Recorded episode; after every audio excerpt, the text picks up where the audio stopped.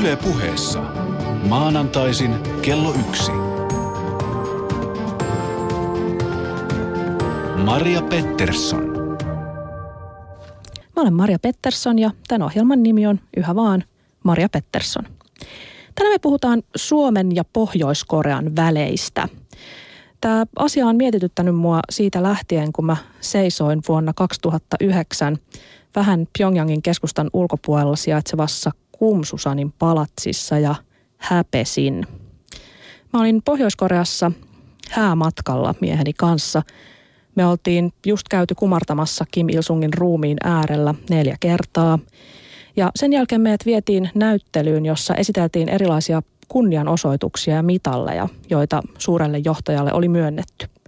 Mä kävin läpi niitä vitriinejä, mitalit Neuvostoliitosta, Jugoslaviasta, Kiinan kansantasavallasta, Zimbabwesta ja sitten Suomesta. Siinä se killoi se eduskunnan 70-vuotisjuhlamitali.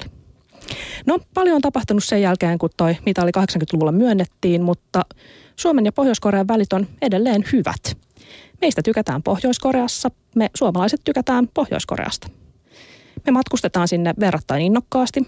Meikäläisiä lähtee sinne avustustyöhön. Suomi käy kauppaa Pohjois-Korean kanssa, joskin hyvin pienimuotoista. Ja meillä toimii aktiivisia fanikerhoja – Suomi-Korea-seura ja Chuchaatteen opintoyhdistys. Chuchaatteen opintoyhdistyksen tarkoitus on muuten edistää tietoutta Chuchaatteesta. Koko Pohjois-Korean valtiohan pohjaa tälle Kim Il-sungin esittämälle aatteelle.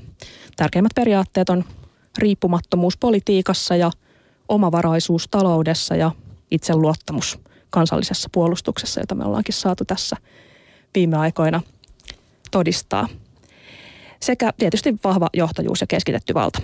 Mutta millaiset on Suomen ja Pohjois-Korean välit, miten ne on vuosien saatossa muuttuneet ja millaiset niiden pitäisi olla? Näistä kysymyksistä keskustellaan tänään. Meillä on studiossa Itä-Asian erikoistunut rauhantutkija Timo Kivimäki ja Amnestyn toiminnanjohtaja Frank Johansson. Timo, kerro, mikä on sun henkilökohtainen suhteessa Pohjois-Koreaan? Rauhatutkijana tai maailmanpolitiikan tutkijana mä oon tietysti läheisesti seurannut Korean yhtäältä ihmisoikeustilannetta ja sitten tätä, tätä Korean nimimaan konfliktipotentiaalin kehittymistä. Frank, kerro lyhyesti, mikä Pohjois-Koreassa tällä hetkellä on ihmisoikeustilanne? Te Amnestyssä seuraatte sitä. No voisi oikeasti sanoa, että Pohjois-Korea on tämmöisen 20-30 miljoonan avovankila – todennäköisesti yksi kauheimpia tilanteita maailmassa. Joskin se on myöskin maa, josta me tiedetään hyvin vähän ja siitä kirjoitetaan hyvin vähän suhteessa siitä, mitä kirjoitetaan muista maista. Eli se on tämmöinen niin kuin aliraportoitu ihmisoikeuskatastrofi, joka ei ehkä saa sellaista huomiota, jota sen, sen pitäisi saada. Frank, sä kirjoitit esipuheen viime vuonna julkaistuun kirjaan nimeltä Leiri 14. Sä myös tapasit miehen, josta tämä kirja kertoo, vankileirillä syntyneen ja sieltä myöhemmin sitten karanneen Shin Tong-jukin. Miten sun suhde Pohjois-Koreaan muuttui tämän Don Jukin tapaamisen myötä? No itse asiassa mä en tavannut häntä. Mä, mä tota, satun olemaan Helsingin ulkopuolella juuri silloin, kun hän kävi Suomessa, mutta tota, mun kollegat, jotka tapas Shinin, totes, että selvästikin oli kysymys hyvin väsyneestä ja hyvin raskasta taakkaa kantavasta miehestä. Tämä, tämä kuvaa myös se, joka mulle syntyi kirjan kautta ja erilaisten elokuvaklippien, itse asiassa myöskin pitkän elokuvan, joka on tehty hänestä, jossa hän, hän istuu yksin kameran edessä ja kertoo. Että jossain määrin se, että hän ei oikeasti haluaisi olla siinä roolissa, mutta hän, hän kantaa sitä taakkaa, että hänen on pakko kertoa muulle maailmalle Pohjois-Korean tilanteesta. Ei oikeastaan ole ketään muuta, joka samalla tavalla pystyisi omakohtaisen kertomuksen kautta viestimään siitä suoranaisesta helvetistä, jossa hän on ollut. Mutta tämä on hänelle hirveän vaikea tehtävä ja hän ei välttämättä tee sitä kovin mielellään. Niin loikkareitahan on erityisesti Etelä-Koreassa tosi paljon, mutta tällaista henkilöä, joka olisi vankileiriltä karannut. Heitä ei ole ilmeisesti muita, ainakaan tiedossa. Siis tämä Shingdong Jukin tarina on sikäli ainutlaatuinen, että hän on ainoa ihminen, joka on karannut tämmöiseltä suljetulta ö, leiriltä. Hän itse asiassa syntyy siinä ja sitten hänen pakotarinansa hän on, on oikeasti uskomaton seikkailu ja, erilaisten hyvien yhteensattumien kautta hän, hän onnistuu pakenemaan siitä. Hän on tiettävästi ainoa henkilö, joka on ö, painut tällaiselta suljetulta leiriltä. Tosin siellä on kyllä olemassa vartioita, jotka ovat olleet näillä leireillä vartioina, jotka ovat myöhemmin poistuneet ö, Pohjois-Koreasta ja, ja ovat myöskin sitten esiintyneet julkisuudessa. Ja se, mikä on mielenkiintoista, on itse asiassa se, että näiden vartioiden niin kuin semmoinen olemus ja tarina on pitkälti sama kuin siellä vankina olleen. Että et, et, ei heidän tilanteensa ole oikeastaan ollut yhtään sen parempi. Sen takia mä puhunkin Pohjois-Koreasta tämmöisenä suurena avovankilana. Kaikki on jollain lailla siellä vankeja. Ja Frank, kerro vielä, että miten tällaiselle vankileirille, mistä kirjan päähenkilö karkasi, miten sinne joudutaan? Minkä takia? Voi joutua hyvin monesta syystä. Voi joutua pelkästään sukulaissuhteen takia jos, jos perheen jäsen on, on syyllistynyt johonkin arvosteluun tai, tai esimerkiksi jäänyt kiinni siitä, että on ollut länsimaisia videokasetteja tai jotain muuta, niin pelkästään se niin kuin, sukulaissuhde henkilöön on voinut riittää. Tämä Shinhan itse asiassa ei oikeastaan koskaan tiennyt, miksi hän oli leirillä. Hän syntyy siellä, mutta hän ei koskaan tiennyt, että mitä hänen isänsä tai äitinsä oli tehnyt, että he olivat päätyneet sinne. Niin, Pohjois-Koreassa koko kansa jaetaan kolmaan pääryhmään, jotka on lojaalit, neutraalit ja epälojaalit. Pyongyangissa esimerkiksi asuu vain lojaaleja ihmisiä. Tämä menee sillä tavalla, että mikäli isä on lojaali, niin poikakin on. Mutta mikäli isä sattuu olemaan epälojaali tai kansanvihollinen, automaattisesti koko suku on siitä eteenpäin kansanvihollisia. Ja asteikossa on hyvin vaikea kavuta ja aika helppo pudota. No mutta kiitos Frank. Nyt ollaan kuultu kolmen studiossa istuvan suhteet Pohjois-Koreaan. Seuraavaksi on aika pohtia, millaiset muun, Su- muun Suomen suhteet sinne päin on. Maria Pettersson. Yle Puhe. Aloitetaan Suomen valtiollisista suhteista – Timo, historiallisesti Suomi tuntuu olleen aika aktiivinen Pohjois-Korean suhteen, ainakin alkuun. Ei tietenkään verrattuna sosialistisiin maihin, mutta, mutta länsimaihin. Suomi tunnusti Pohjois-Korean vuonna 1973 ja samana vuonna solmittiin diplomaattisuhteet. Ja Pohjois-Koreassa vierailtiin silloin tosi usein verrattuna vastaavanlaisiin maihin ja vastaavan kokoisiin. Ulkomaankauppaministerit kävi kylässä puolin ja toisin, samoin valtiovarainministerit ja tietysti iso joukko pienempiä pamppuja. Timo, miksi Pohjois-Korea oli tuolloin niin kiinnostava? Mä en ole ihan varma, että kuinka hirveän kiinnostava se lopulta oli. Tämä on tämmöinen perinteinen poliittinen kysymys, että riippuu kehen vertaa. Jos verrataan esimerkiksi Ruotsiin, niin Suomi on ollut melko lailla hiljainen ja melko lailla epä, siis passiivinen. Ruotsilla on ollut suurlähetystä Pyongyangissa valtavan pitkän aikaa. Eli, eli, eli, eli siihen nähden – voidaan niin kuin miettiä, että onko, onko Suomi niin aktiivinen ollut. Ehkä, ehkä olet kyllä tietysti oikeassa, että verrattuna suureen, suurimpaan osaan länsimaita Suomi on ollut aktiivinen. Musta tuntuu, että se saattaisi liittyä ehkä tähänkin asiaan, että Suomi, Suomihan on niin kuin vuosikymmeniä ottanut tämmöisen asenteen, että se on mieluumminkin lääkäriroolissa kuin tuomariroolissa. Ja monet maathan ei, ei, ei kommunikoineet äh, Pohjois-Korean kanssa lähinnä sen takia, että, että hän halusi olla tässä tuomariroolissa. Ja niin tota, ehkä nyt sitten niin kuin kylmän sodan jälkeen Suomi on ollut enemmän sellaisessa roolissa, jossa se voi olla vapaasti sekä tuomari että lääkäri. Ja, se rooli mun mielestä on toiminut aika hyvin. hyvin. Että jos katsotaan näitä, sanotaan katsotaan nyt vaikka Suomen ulkoministeriä, niin, niin kyllä hänellä on ollut terävä kieli, kieli silloin, kun puhutaan tota, no niin, epädemokraattisten valtioiden kanssa. Ja samanaikaisesti se on ollut sellainen asenne, että, että se terävä kieli ei saa estää sitä kommunikaatiota, että – että, että Suomella on ehkä ollut voimakkaammin sellainen niin kuin kommunikoiva asenne, joka on sitten jatkunut Ahtisaaren toimintana ja niin tota, asenteena, jossa, jossa Ahtisaari on sanonut hyvin selkeästi, että, että kaikkien kanssa täytyy pystyä puhumaan, erityisesti niiden, niiden valtioiden ihmisten kanssa, joiden kanssa on, on ongelmia. Niin mainitsit Ruotsin suurlähetystön, joka tosiaankin edelleen on Pyongyangissa. Pohjois-Korealla oli suurlähettiläs Helsingissä vuosista tai vuodet 78-98. Viimeisenä heistä Kim Jong-ilin velipuoli Kim Pyong-il. Ja Suomellakin oli edustusto Pyongyangissa. Se toimi Pekingin suurlähetystön alaisuudessa. 70-luvulta, kun tarkastelin näitä diplomaattisuhteita, niin löytyi kiinnostava tarina. Nimittäin vuonna 1976 neljä pohjoiskorealaista diplomaattia kärähti Suomessa viinan ja tupakan salakaupasta. Tällä bisneksellä hankittiin lähetystölle rahaa ja samanlaista salakuljetusbisnestä pohjoiskorealaiset diplomaatit teki Kööpenhaminassa ja Oslossa ja Tukholmassakin.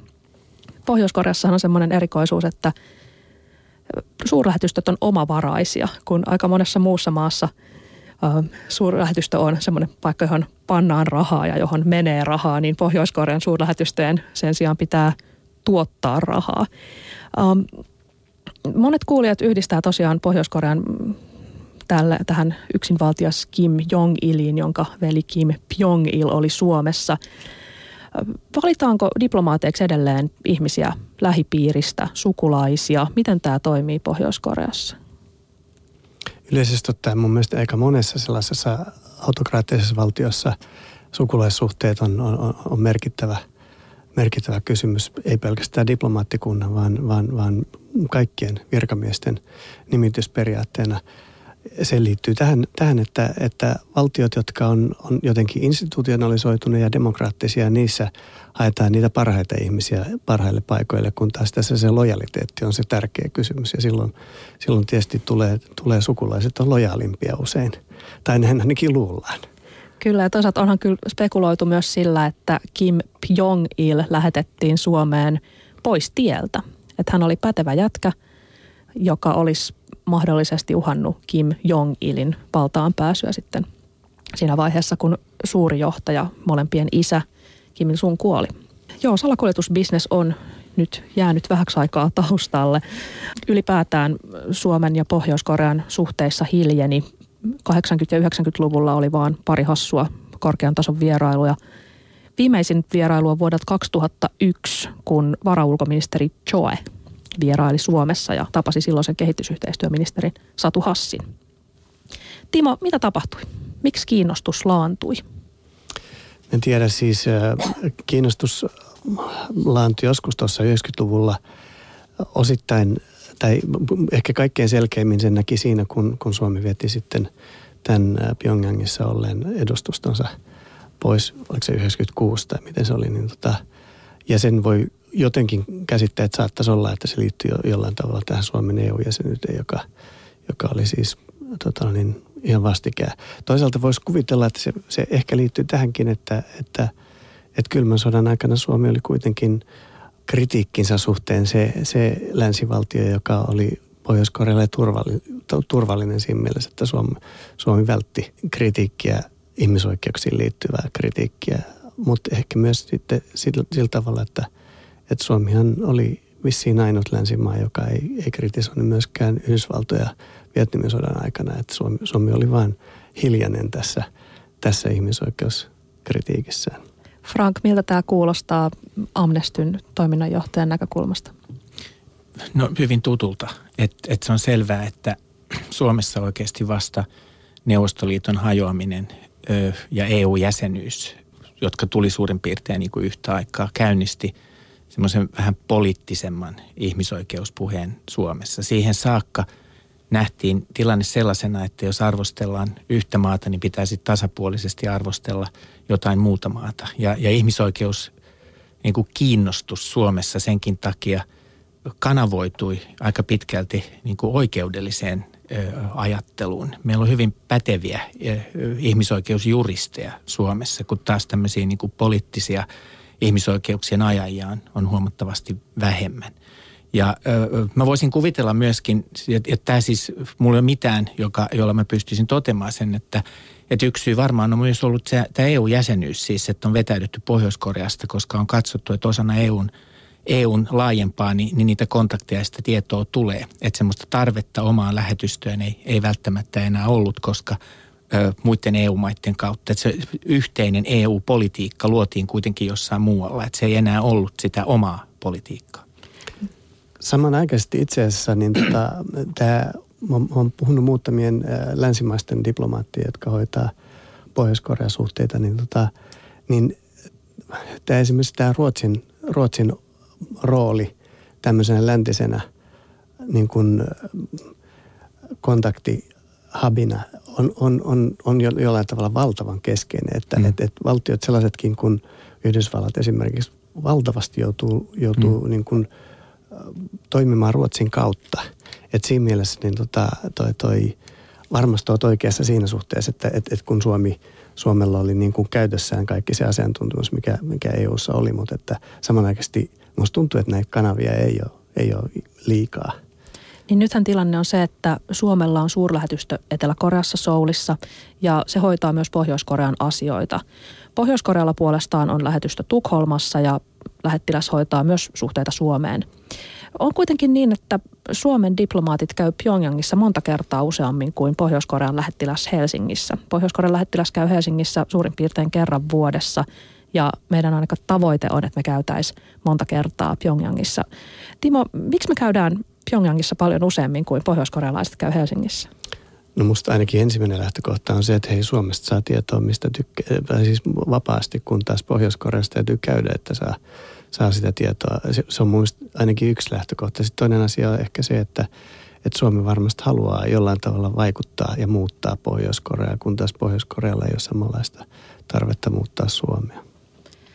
Etelä-Korea on Suomelle esimerkiksi taloudellisesti noin sata kertaa tärkeämpi kumppani kuin Pohjois-Korea. Silti Pohjois-Korean asioita käsitellään erään diplomaattilähteen, saamamme diplomaattilähteen mukaan Soulin suurlähetystössä niin paljon, että ne vie ajoittain yli puolet resursseista. Me ollaan kuulemma länsimaista aktiivisemmassa päässä. Monien länsimaiden lähettiläät käy Pyongyangissa selvästi harvemmin. Timo, mistä tämä kertoo?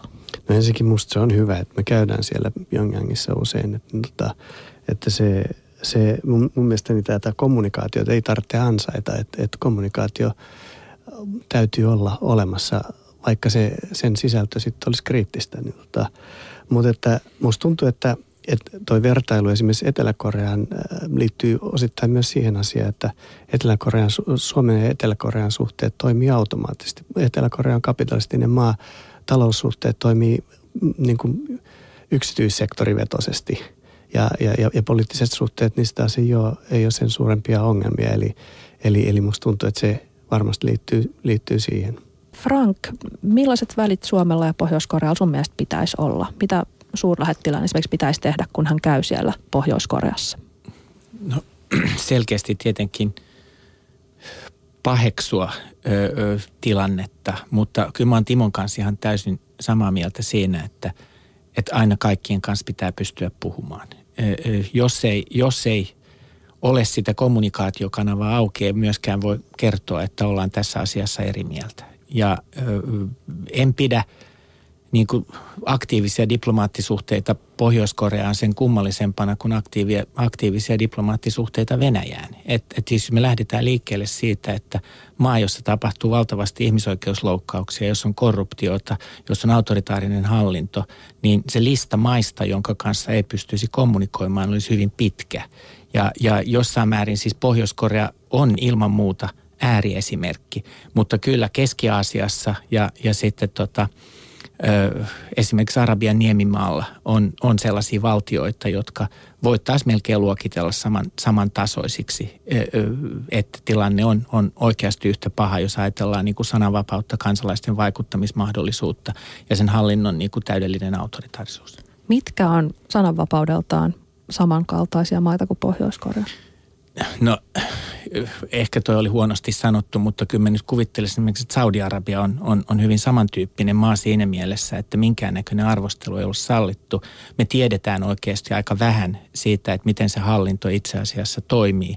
Ja, ja sitten onhan kaikki Keski-Aasian valtiot, siis Kasakstanit, Uzbekistanit, Turkmenistanit, Kirgisiat sun muut hyvin ongelmallisia. Että, että nekin ovat – jossain määrin semmoisessa niin mediapaitsiossa, että kukaan ei ole kiinnostunut kiinnostunut niistä maista, kukaan ei seuraa niitä. Erona ehkä Pohjois-Koreaan on esimerkiksi se, että Pohjois-Korea on näistä kaikkein, kaikkein herkin arvostelulle. Kun Pohjois-Koreaa arvostellaan isoissa kansainvälisissä elimissä, niin sieltä tulee kyllä takaisin aika moista noottia. Timo, minkä takia Pohjois-Korea on niin herkkis? En mä tuohon osaa sanoa oikeastaan sen, sen kummempaa. Se, se vaan jollain tavalla niin tota, ehkä siinä sisäisessä systeemissäkin, siis Pohjois-Korea on, on, on valtio, jossa, jossa ei käydä suuria mediasotia siinä suhteessa, että et, et siellä, siellä ei siis journalisteja paljon, paljon tapeta ja, ja pistetä vankilaan siitä johtuen, että siellä tunnetaan ne säännöt aika hyvin. Että niin tota, että se, se on vaan se balanssi on sellainen, että siellä, siellä ne säännöt on niin kuin sisäisesti valtavan selvät, niin tota, toi, toi, toi, toi, ja ehkä ne sitten sitä kautta olettaa, että ne pystyy kansainvälisellä areenalla samantyyppiseen niin tota, herkkyyteen. Se lehdistöasia, se olikin mielenkiintoinen. Silloin kun me oltiin menty, tai oltiin menossa Pohjois-Koreaan, me oltiin lentokoneessa matkalla Pekingistä Pyongyangiin ja kaikille matkustajille jaettiin englanninkielinen lehti, jossa tämmöinen pohjois-korealainen sanomalehti. Ja siinä kannessa oli Kim Jong-ilin kuva, kasvokuva. Luin sen lehden ihan normaalisti ja sitten niin kuin yleensäkin lehden, tuommoiselle broadsheet kokoisille lehdille teen, niin, niin taitoin sen kahtia ja laitoin sinne, sinne lentokoneen istuimen taskuun ja meni ehkä kaksi sekuntia ja sieltä tuli hyvin, hyvin huolestuneen näköinen lentoemäntä ja otti sen lehden ja äkkiä taitteli sen auki takaisin ja kävi ilmi, että mä olin tehnyt hirvittävän virheen, nimittäin taittanut rakkaan johtajan kuvan – ja se oli anteeksi antematonta. Eli mokasin siis jo ennen kuin pääsin tonne mm. koko maahan saakka.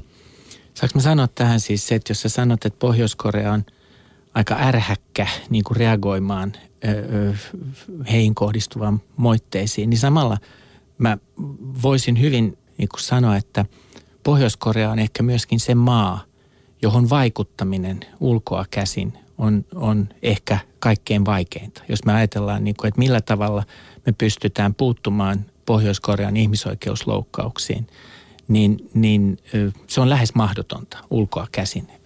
Ainoa tapa, jolla siihen ehkä pystyisi puuttumaan, on Kiinan kautta.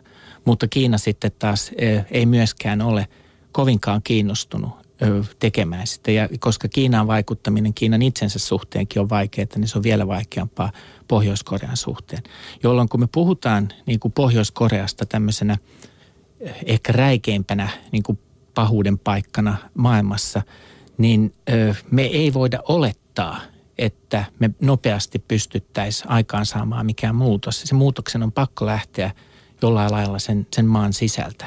Ja ehkä se tapahtuukin niin, että – että se, se vaan sortuu omaan mahdottomuuteensa. Mutta se on silti tärkeää, että me puhutaan siitä, että me ikään kuin, niin kuin todistetaan, että me tiedetään, että tämä on ollut ja että se on ollut väärin. Ja, ja tämä on meidän omalle ihmisyydelle mun mielestä hirveän tärkeä huomio, vaikka me ei ehkä pystyttäisikään heti aikaan saamaan jonkinnäköistä muutosta maan tilanteessa. Timo, sä parhaillaan tutkit sitä asiaa, että miten tämän tyyppisiin valtioihin pystytään vaikuttamaan ulkopuolelta onko Frank oikeassa?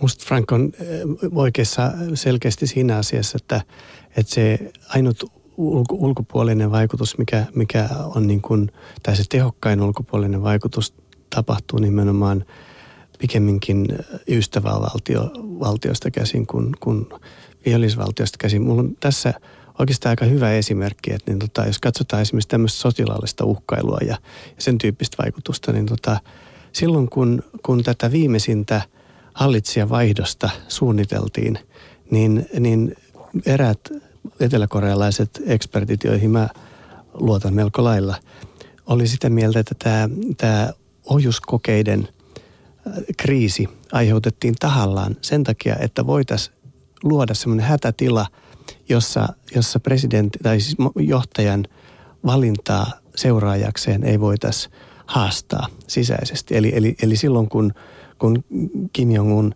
tuli valtaan, niin, tota, niin, niin siellä oli muita, muita halukkaita siihen maanjohtajuuteen, niin, tota, niin, niin useat spesialistit oli sitä mieltä, että tämä, tämä liittyi siihen, tämä, että siihen aikaan oltiin niin kuin sodan partaalla.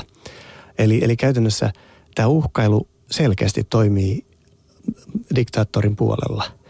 Ei, samanaikaisesti kun, kun tota, niin toi, toi, toi, toi, niin eli siis se, se sotilaalliset keinot, en usko, että, että, että kovasti toimisi.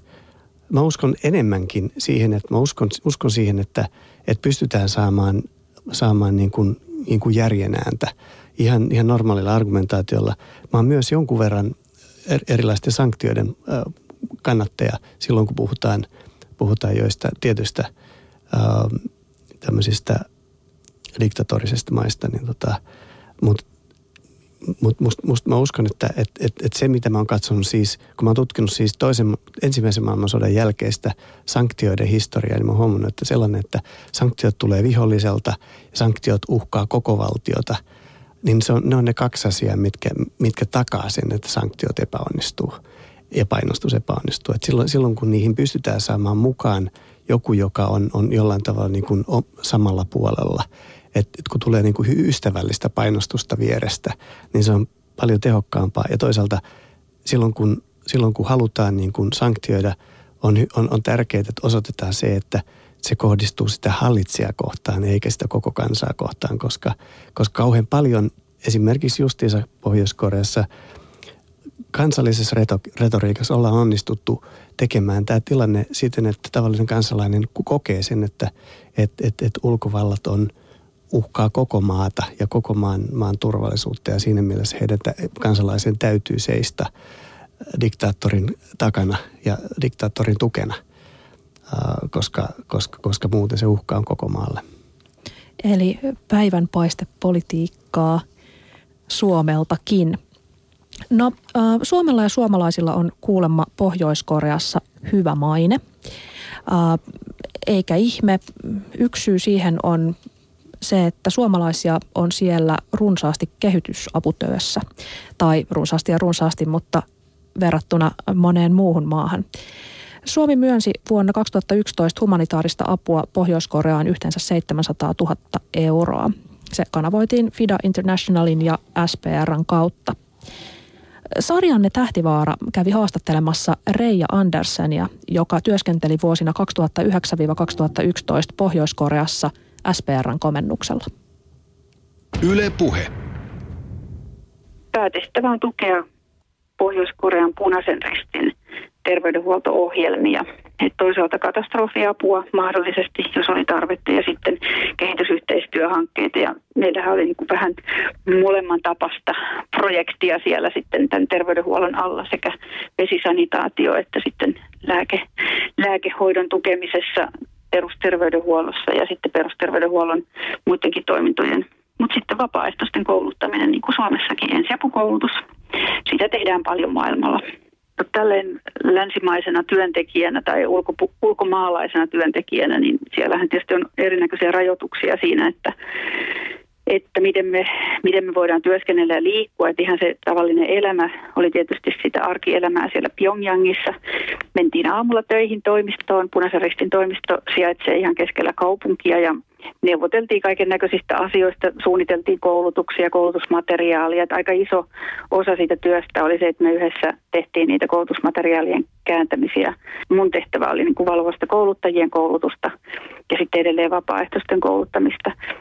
Mutta että me kaikki kansainväliset työntekijät, ketä tahansa nyt oli missäkin järjestössä YK tai muiden järjestöjen palveluksessa, niin ja diplomaattikuntakin niin asuu pääsääntöisesti Pyongyangissa ja, ja tietyllä alueella, että, että se on tämmöinen niin kutsuttu diplomaattialue, jossa sitten elettiin ja asuttiin ihan normaalisti ja lähdettiin aamulla töihin. Ja sitten me tehtiin tietysti paljon kenttämatkoja, että oltiin aika pitkiäkin reissuja välillä maaseudulla. Ainoa oli se rajoitettu se liikkuminen, että, että ulkopuolella Pyongyangin ei voinut mennä muuta kuin sitten punaisen ristin työntekijöiden kanssa. Ja, ja, ja he valmisteli sen matkan, että myöskin he tarvitsi kulkuluvan, kun he lähti Pyongyangista pois. Et ennen kuin nämä kulkuluvat oli selvitetty ja mihinkä mennään, niin ei voi mitenkään spontaanisti päättää, että, että hei, tuossa on yksi tämmöinen kolhos, että mennäänpä tuonne terveysasemalle käymään. Että esimerkiksi yöpyminen oli vain ne tietyt kansainväliset standardit täyttävät hotellit, jossa saatiin olla yötä ja sillä tavalla. Mutta muuten niin kuin Pyongyangissa sai vapaasti kävellä ja polkupyöräillä ja ajaa autolla ja kyllä meitä seurattiin, kyllä mä sen tiesin, mutta jos sitä alkoi miettimään, että kun tiesi, kun meni sinne, että on kahdeksi vuodeksi mennyt, niin, niin tota, jos sitä alkaa kauheasti miettimään, niin se voi, siinä voi kyllä ajatukset harhautua ja voi vaikka sairastua. Osaatko sitten kuvailla, että miten Pohjois-Koreassa työskentely erosi näistä muista kohteista, joissa olet työskennellyt Suomen punaisen ristin leivissä?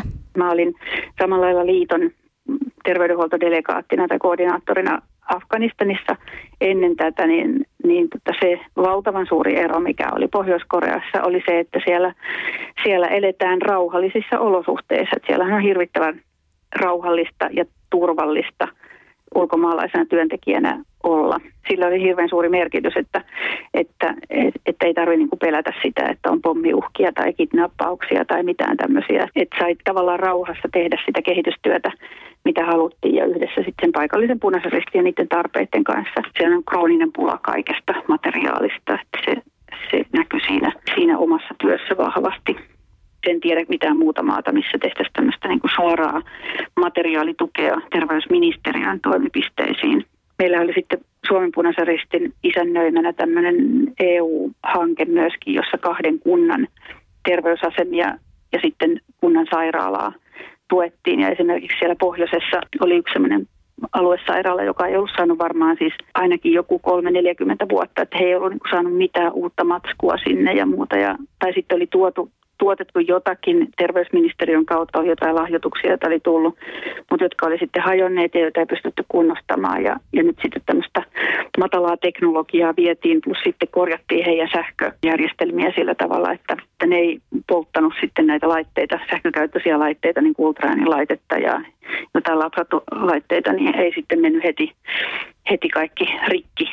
Ja se oli kyllä, se oli ihan uskomatonta, että minkälaisella lämmöllä se otettiin vastaan se avustus, mutta se myöskin, että minkälaista huolta he piti niistä laitteista. Ää, miten Pohjois-Koreassa sitten ajateltiin suomalaisista? Minkälainen maine meillä on siellä? Eihän ihmiset tiedä ulkopuolisesta maailmasta Pyongyangin ulkopuolella juuri mitään. Että että ei he osaa oikein kysyäkään mitään, kun ei he ole niin oikein varmoja siitä, että voiko he kysyä mitään ja, ja että mistä asioista voidaan keskustella. Se oli kyllä kansainvälisissä uutisissa käynyt selväksi, että Suomessa on maailman paras koulutusjärjestelmä, että siitä mulle mulle moni mainitsi, että, että he on kuulleet uutisissa kerrottavan, että Suomessa on paras koulutusjärjestelmä.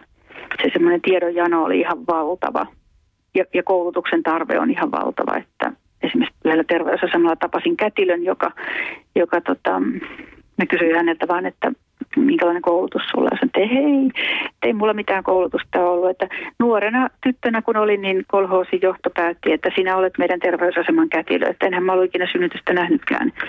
Tämä oli niin kuin se, että kun oli tarve ihmisistä, niin sitten vaan toimipaikka koulutettiin tai jollain tavalla yritettiin saada jotakin tietoa ihmisille. Et enemmän on nähty tarvetta siinä katastrofiavussa sellaisessa, sellaisessa niin kuin tietotaidon viemisessä, että, että esimerkiksi esimerkiksi on viety tämmöisiä vedenpuhdistusyksiköitä, että silloin kun on tulvia ollut, niin, niin punaisen ristin koulutetut veden, vedenpuhdistusyksiköiden ihmiset on voinut siirtyä sitten sinne alueelle. Et punainen ristihän ei ole ollut mukana tässä ruoanjakelussa, että se on ollut semmoinen tietoinen valinta että, ja nyt sitten tosiaan sitä lääkejakelua ajetaan alas myöskin. Varmasti niin kuin ruo- ruokaan on myös tarvetta ja sitten nälähädästä multakin kysyttiin moneen kertaan, että, että näinkö mä nälkiintyneitä ihmisiä. Että ei niissä paikoissa, missä mä kiersin, niin en nähnyt, ei ollut mun silmini tullut siis semmoisia, mä oon ollut Afrikassa pakolaisleireillä töissä ja nähnyt siis, kun lapsia kuolee nälkään en mä sellaisia lapsia ole nähnyt, mutta se mikä on, että mä oon itse metri viisi seitsemän pitkä, eli aika tämmöinen stupu, että ne on niin kauhean pitkä nainen. Ja meillä oli esimerkiksi naisten koulutus yhdellä paikkakunnalla, sitten tämmöinen naisten ryhmä, ryhmän koulutus. Ja, ja tuota, kun me seisottiin ryhmässä jotain tekemässä, joku tämmöinen joku harjoitus, mitä me siinä tehtiin, niin, niin huomasin yhtäkkiä, että mä oon melkein päätä pitempi kaikkia siellä olijoita. Et maaseudulla näkyy se krooninen ruoan puute muun muassa siinä, että ihmiset on hirveän lyhytkasvuisia. Et se on, se on semmoinen fakta. Et kyllä siellä niin kuin sitä ruoasta on pulaa. Ja itsekin tiedän, että siellä joissain alueilla esimerkiksi hotellissa, niin mä osasinkin jo kysyä, että mä haluaisin sitä teidän ihanaa vuoristoyrtti, te, että, tota, vuoristoyrtti keittoa, kun mä tiesin, että ei siellä ravintolassa ole mitään muuta. Että kunhan se joskus aukeaa turismille, niin, niin sillä maalla on potentiaalia vaikka mihinkään. Että se, on, se on se on huikean kaunis maa. Että siellä, mä on, koen olevani sillä tavalla etuoikeutettu, että on saanut käydä siellä, nähdä ja tutustua niihin ihmisiin. Ja, ja tota, varmaan pitäisimme edelleenkin yhteyttä, jos olisi joku semmoinen mahdollisuus pitää yhteyttä, mutta, mutta koska heillä ei ole vielä toistaiseksi niin kuin pääsyä sähköposteihin ja muihin, niin ei sitten pysty pitämään. Maria Pettersson. Yle.fi kautta puhe. Meillä on tullut shoutboxiin muutamia kommentteja. Cobra sanoo näin. Parasta jättää Pohjois-Korea rauhaan ja olla sekaantumatta asioihin, mistä emme mitään tiedä. Eri asia on, jos ne todella hyökkäävät jonnekin, mitä ei ole tapahtunut vuosikymmeniin. No tästähän on esitetty jonkin verran kritiikkiä länsimaita tai ulkomaita kohtaan, että Pohjois-Korean arvostelu yltyy ainoastaan siinä tapauksessa, että he ovat uhkaksi tai he esittävät jonkun selkeän uhkauksen ulkomaailmalle tai jollekin lähinaapurivaltiolle. Et silloin, jos ne on hiljaa ja kiusaa omia kansalaisiaan rajojen sisäpuolella, niin silloin me ollaan aika hiljaa. No mutta siinä kuultiin SPRn töissä ollutta Reija Andersen ja äh, kuuntelettiin Yle, Yle Puhetta. Me keskustellaan täällä Amnestyn toiminnanjohtaja Frank Johanssonin ja tutkija Timo Kivimäen kanssa Suomen ja Pohjois-Korean suhteista. Miltä kuulosti tämä SPRn työssä olleen ihmisen kertomus? Timo. No mun mielestäni siis SPR ja, ja, ja Suomi tässä omassa ähm, tällaisessa humanitaarisessa avussa tekee valtavan hyvää duunia siellä. Että niin tota, et, et humanitaarinen apu mun ei, ei tietenkään äh, ole poliittisesti sido, sidottu mihinkään, mihinkään niin kuin, äh, ja, ja musta se on valtavan hyvä, että et se on näin, että niin tota, samanaikaisesti tietysti humanitaarisella avulla on poliittista merkitystä, että Frank sanoi tässä jossain vaiheessa, että, että, että näistä niin kuin kansainvälisestä vaikuttamisyrityksestä Pohjois-Korea on vaikea tapaus. Ja se on varmasti vaikea tapaus just sen takia, että siellä ei tiedetä mitään ulkomaista. Ja silloin mitä enemmän siellä on vuorovaikutusta, niin, niin, niin sitä enemmän siellä on mahdollisuuksia myös niin kuin esimerkiksi kansainvälisten ihmisoikeusnormien – saada, saada niin kuin niitä sosialisoitua siinä yhteiskunnassa. Eli, eli, eli must, äh, humanitaarinen apu, joka tietysti täytyy olla poliittisesti ei sidottua, niin silloin tietty positiivinen poliittinen vaikutus myös. Mä en ole sun kanssa täysin samaa mieltä siitä, että kaikki sinne menevät äh, ulkkarit on, on hyvä asia. Nimittäin esimerkiksi meille kävi sillä tavalla, että me laitettiin sinne kumartamaan Kim Il-sungin patsasta. Ja siinä ei ollut kysymystäkään, ettäkö siitä voisi jotenkin kieltäytyä, vaan pakko kumartaa. Ja sitten meistä otettiin kuvat ja epäilemättä siellä nyt meitä käytetään propagandatarkoituksiin. No mutta äh, Frank, jotkut tutkijat ja ihmisoikeusjärjestöt kritisoi Pohjois-Koreaan annettavaa apua. Sanotaan esimerkiksi, että ruoka-avusta aika iso osa menee valtion ja virkamiesten omiin taskuihin tai mustaan pörssiin.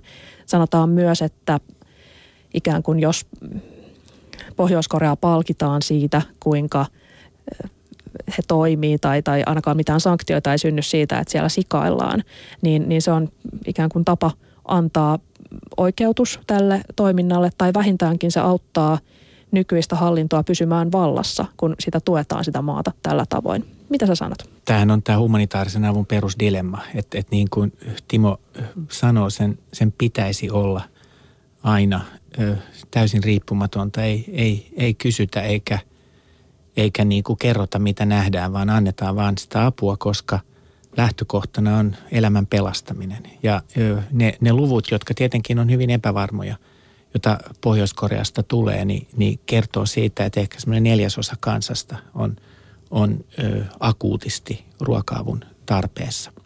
Meidän on täysin mahdoton tietää, että sitten kun sinne elintarvikkeita toimitetaan tai lääkkeitä toimitetaan, että paljonko on välistä vetoa ja, ja onko se itse asiassa niin, että ö, ne lojaalit Pyongyangissa saa siitä suurimman osan. Toisaalta ei tämä eroa humanitaarisen avun antamisesta oikeastaan missään muuallakaan maailmassa. Että lähes kaikki sisällissodat niin, niin humanitaarinen apu on, on osa sitä sotataloutta, jossa erilaiset sotapäälliköt tai, tai hallitukset selvästikin hyötyy siitä. Ja, ja on myös todettu, että monet kriisit on pitkittyneet sen takia, että ulkopuolelta on, on tullut resursseja, jotka on mahdollistaneet sen, sen sotimisen. Kuitenkin se lähtökohta, että annetaan sitten 30 miljoonaa ihmisen niin kuin nähdä nälkää, niin, niin ei se ole niin kuin toimiva. Ja, ja tämä on, on aito dilemma, jossa oikeasti joka kerta pitää, ei ole olemassa niin kuin suoraa ei tai kyllä vastausta, vaan, vaan aina pitää pohtia sitä kontekstia ja, ja miettiä, että missä vaiheessa tekee minkäkin näköisiä kompromisseja ja, ja tietenkin pyrkiä sitä vähentämään. No SPRn työntekijä siinä nyt sanoi, että kahden vuoden aikana hän ei nähnyt nälkiintyneitä ihmisiä. Onko meitä huijattu? No mä kiinnitin tähän samaan huomiota ja, ja, ja tota, mun täytyy sanoa, että rehellisesti me emme tiedä, koska yksi tapa saada tietoa Pohjois-Koreasta, itse asiassa yksi niistä tärkeimpiä tapoja saada tietoa Pohjois-Koreasta on satelliittikuvat, jolla, jolla siis katsotaan, esimerkiksi Amnesty on, on – nimenomaan satelliittikuvien kautta pystynyt määrittelemään, että paljonko on ihmisiä vankileireillä, paljonko niitä on ja missä niitä on ja niiden historiallinen kehitys. Kun on otettu yksi kuva ja sitten on otettu viisi vuotta myöhemmin se samanlainen kuva. Ja myöskin tämä niin nälkätilanne – niin, niin satelliittikuvat on ne, jotka kertoo, että minkä näköistä satoa on tulossa, onko satoa tulossa vai ei, koska ne on suhteellisen tarkkoja, että sä pystyt niin kuin talokohtaisesti tai peltokohtaisesti näkemään sen, että, että onko pellot kesänolla vai, vai, vai tuleeko riisiä vai ei. No Suomessa on ainakin yksi porukka, joka on vahvasti sitä mieltä, että se asia, mitä me kuullaan Pohjois-Koreasta ja varmaan se, mitä mekin tässä ollaan puhuttu, on propagandaa – Um, Sarjanne Tähtivaara kävi haastattelemassa Juha Kieksiä, joka on vuonna 1970 perustetun Suomi-Korea-seuran sihteeri. Hän on myös Suomen Chuche-aatteen opintoyhdistyksen puheenjohtaja. Um, kutsuin heitä tuossa aiemmin fanikerhoksi. Voi olla, että he eivät itse tätä näkemystä allekirjoita, mutta kuunnellaan mitä Juha Kieksillä on sanottavaa. Yle Puhe. Pohjois-Korea rikkoo räikeästi ihmisoikeuksia sadoilla eri tavoilla, ylläpitää vankileirejä, uhittelee sodalla ja toimii monin muinkin tavoin epäinhimillisesti, niin miksi olet tällaisen maan ystävä? No ensinnäkin se, että Pohjois-Korea rikkoisi räikeästi sadoilla eri tavoilla ihmisoikeuksia, niin se, se on aika kyseenalainen väite. On paljon sellaisia, sellaisia tota, asioita, että niistä ei ole saatavilla puolueetonta tietoa, että on tämmöistä, tämmöistä tarkoituksella levitettyä disinformaatiota ja, ja tota, liikkeellä hyvinkin paljon Pohjois-Koreasta. Ja tota, tietenkin se, että minkä takia, minkä takia sitä on niin paljon liikkeellä, niin varmaan johtuu osittain korealaista itsestään siinä, että tota, he ei kauhean myönteisesti ole suhtautunut esimerkiksi ulkomaisiin tiedotusvälineisiin ja varmasti juuri sen vuoksi, että siellä on, siitä on levitetty niin paljon sellaista kuvaa, mikä ei pidä paikkaansa. Kyllä mä näkisin, että Pohjois-Korea on erityisen tämmöisen, tämmöisen tota, informaatiosodan kohteena ollut jo pitkään. Täytyy suhtautua hyvin, hyvin tota kriittisesti näihin esimerkiksi loikkareiden levittämiin tota, käsityksiin, koska siellähän on, ö, toimii esimerkiksi siellä Kiinan, Kiinan rajaseudulla tällaisia, tällaisia tota, järjestöjä, jotka houkuttelee, houkuttelee loikkaamaan sieltä ja, ja tota, riippumatta siitä, että minkälainen, minkäla, minkälaista tota, syystä on, on tuomittu, että esimerkiksi ö, omaisuusrikollisia tai, tai tota, miksei henkirikollisiakin, niin ne muuttuu sitten kaikki, kun ne loikkaa sieltä Koreasta, ne heti muuttuu poliittisesti, poliittisiksi vangeiksi, koska niille on hyötyä siitä.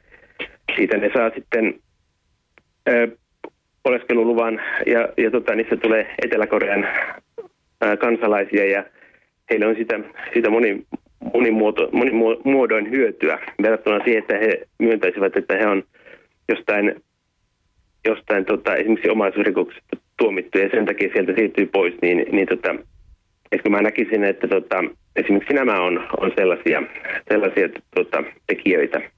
Mitä ajattelet Kim Il-sungista?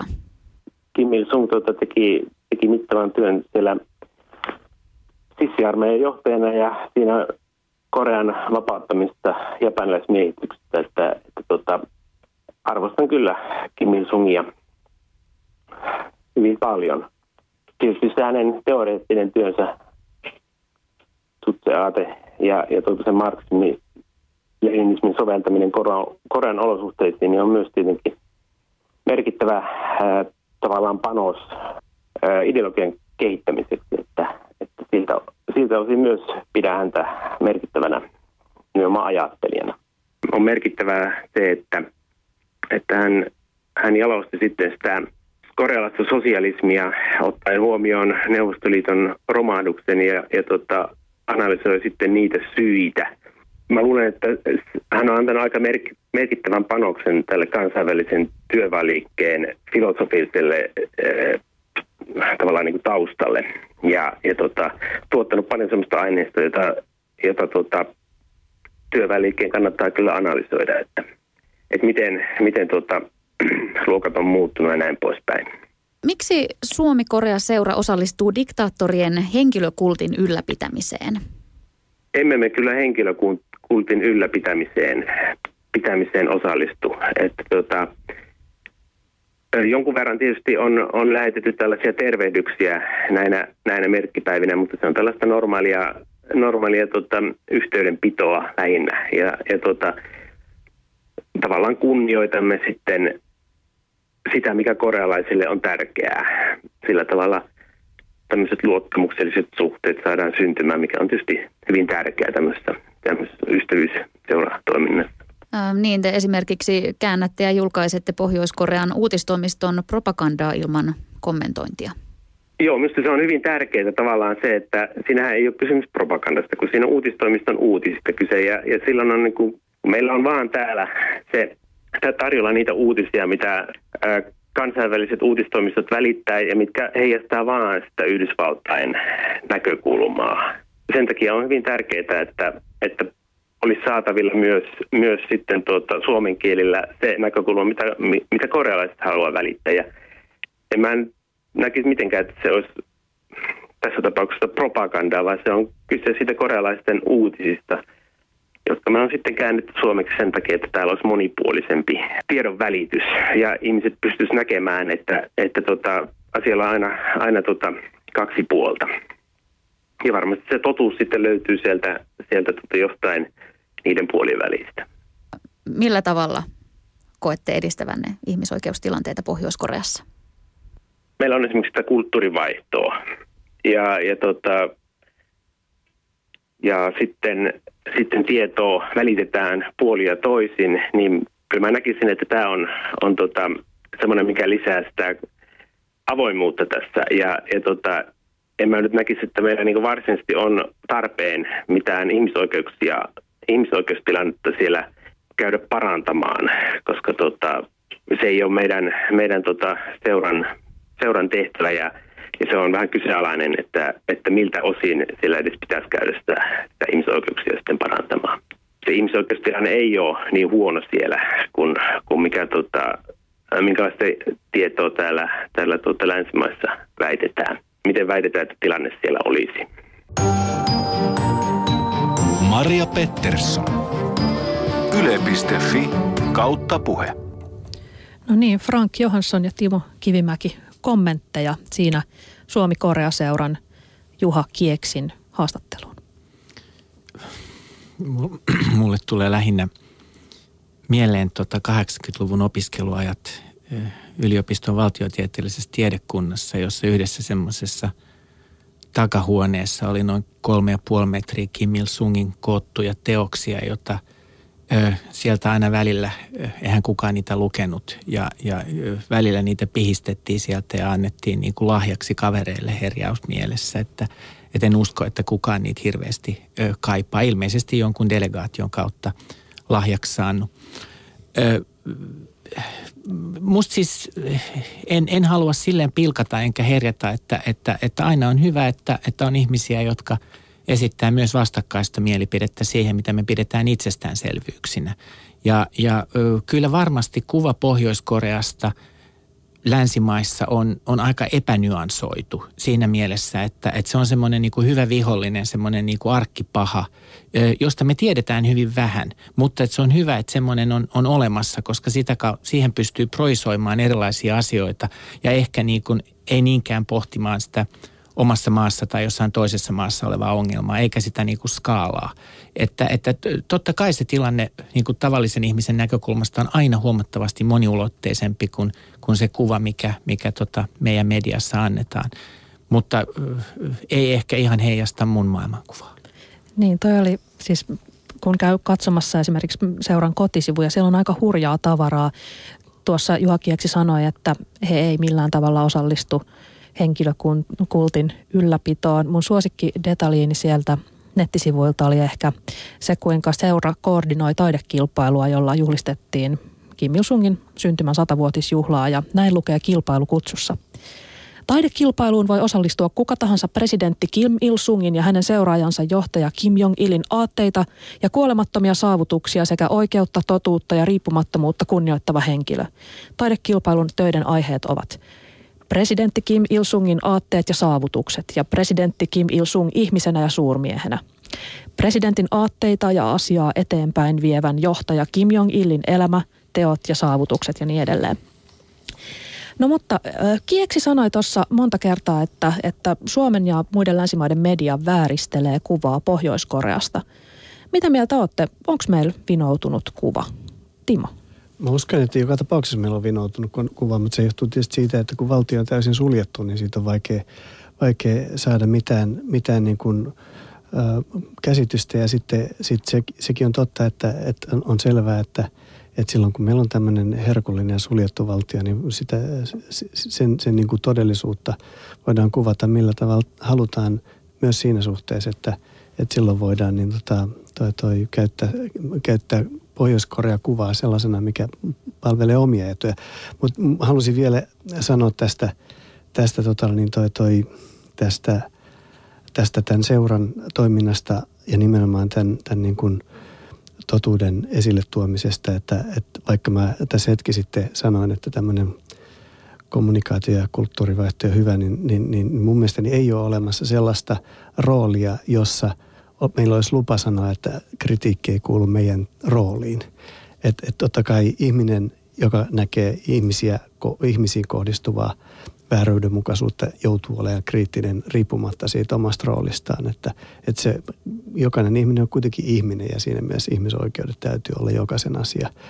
Että tämä on mun mielestä yksi, yksi näistä asioista. Toinen, joo ehkä, niin se, mihin mä haluaisin myös kiinnittää huomiota, mikä liittyy tähän sun – Maria hetki sitten lukemaan, lukemaan näihin, näihin tota no niin, toi, toi taidekilpailun taidekilpailukysymys, niin tota, mun mielestäni on, on, on, tietysti, mä ymmärrän sun, sun kritiikin kohde on, on, on, on tällainen kulttuurivaihto, josta puuttuu se kriittisyys. Mä oon samaa mieltä siinä, mutta se mitä meidän pitäisi ehkä välttää ja erityisesti mediassa pitäisi välttää, on, että meidän ei pitäisi luoda tällaista kummajaisvaltio, pöhkövaltio – ajatusta, koska, koska sen pöhkövaltion takana on kärsivä kansa. Eli, eli me, et, et, et, et me, se on tietysti kiva tehdä huumoria ja nyt sä teit huumoria tämän, tämän seuran, seuran retoriikasta, mutta että kauhean paljon tehdään myös niin kuin Pohjois-Korea kysymyksistä semmoista huumoria lähtien entisen johtajan hiustyylistä tai, tai uutisten lukijoiden tämmöisestä antamuksellisesta tavasta esittää niitä uutisia.